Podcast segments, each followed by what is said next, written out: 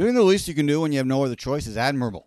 Doing it because doing more is too hard, not so much. On Monday, Quinte West City Council endorsed a resolution from the town of Georgina that supported federal sanctions against Russia and agreed to not purchase any products that can be easily traced to having originated in Russia.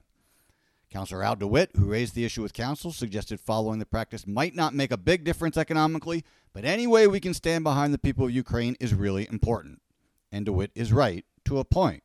The point being that only doing a little bit is fine unless you can actually do more. Councilor Terry Cassidy suggested council look at doing more.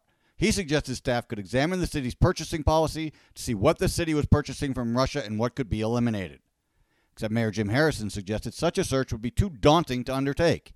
He suggested there's no way to determine what items might contain Russian parts within a larger purchase, which may be true. But how will you know until you try?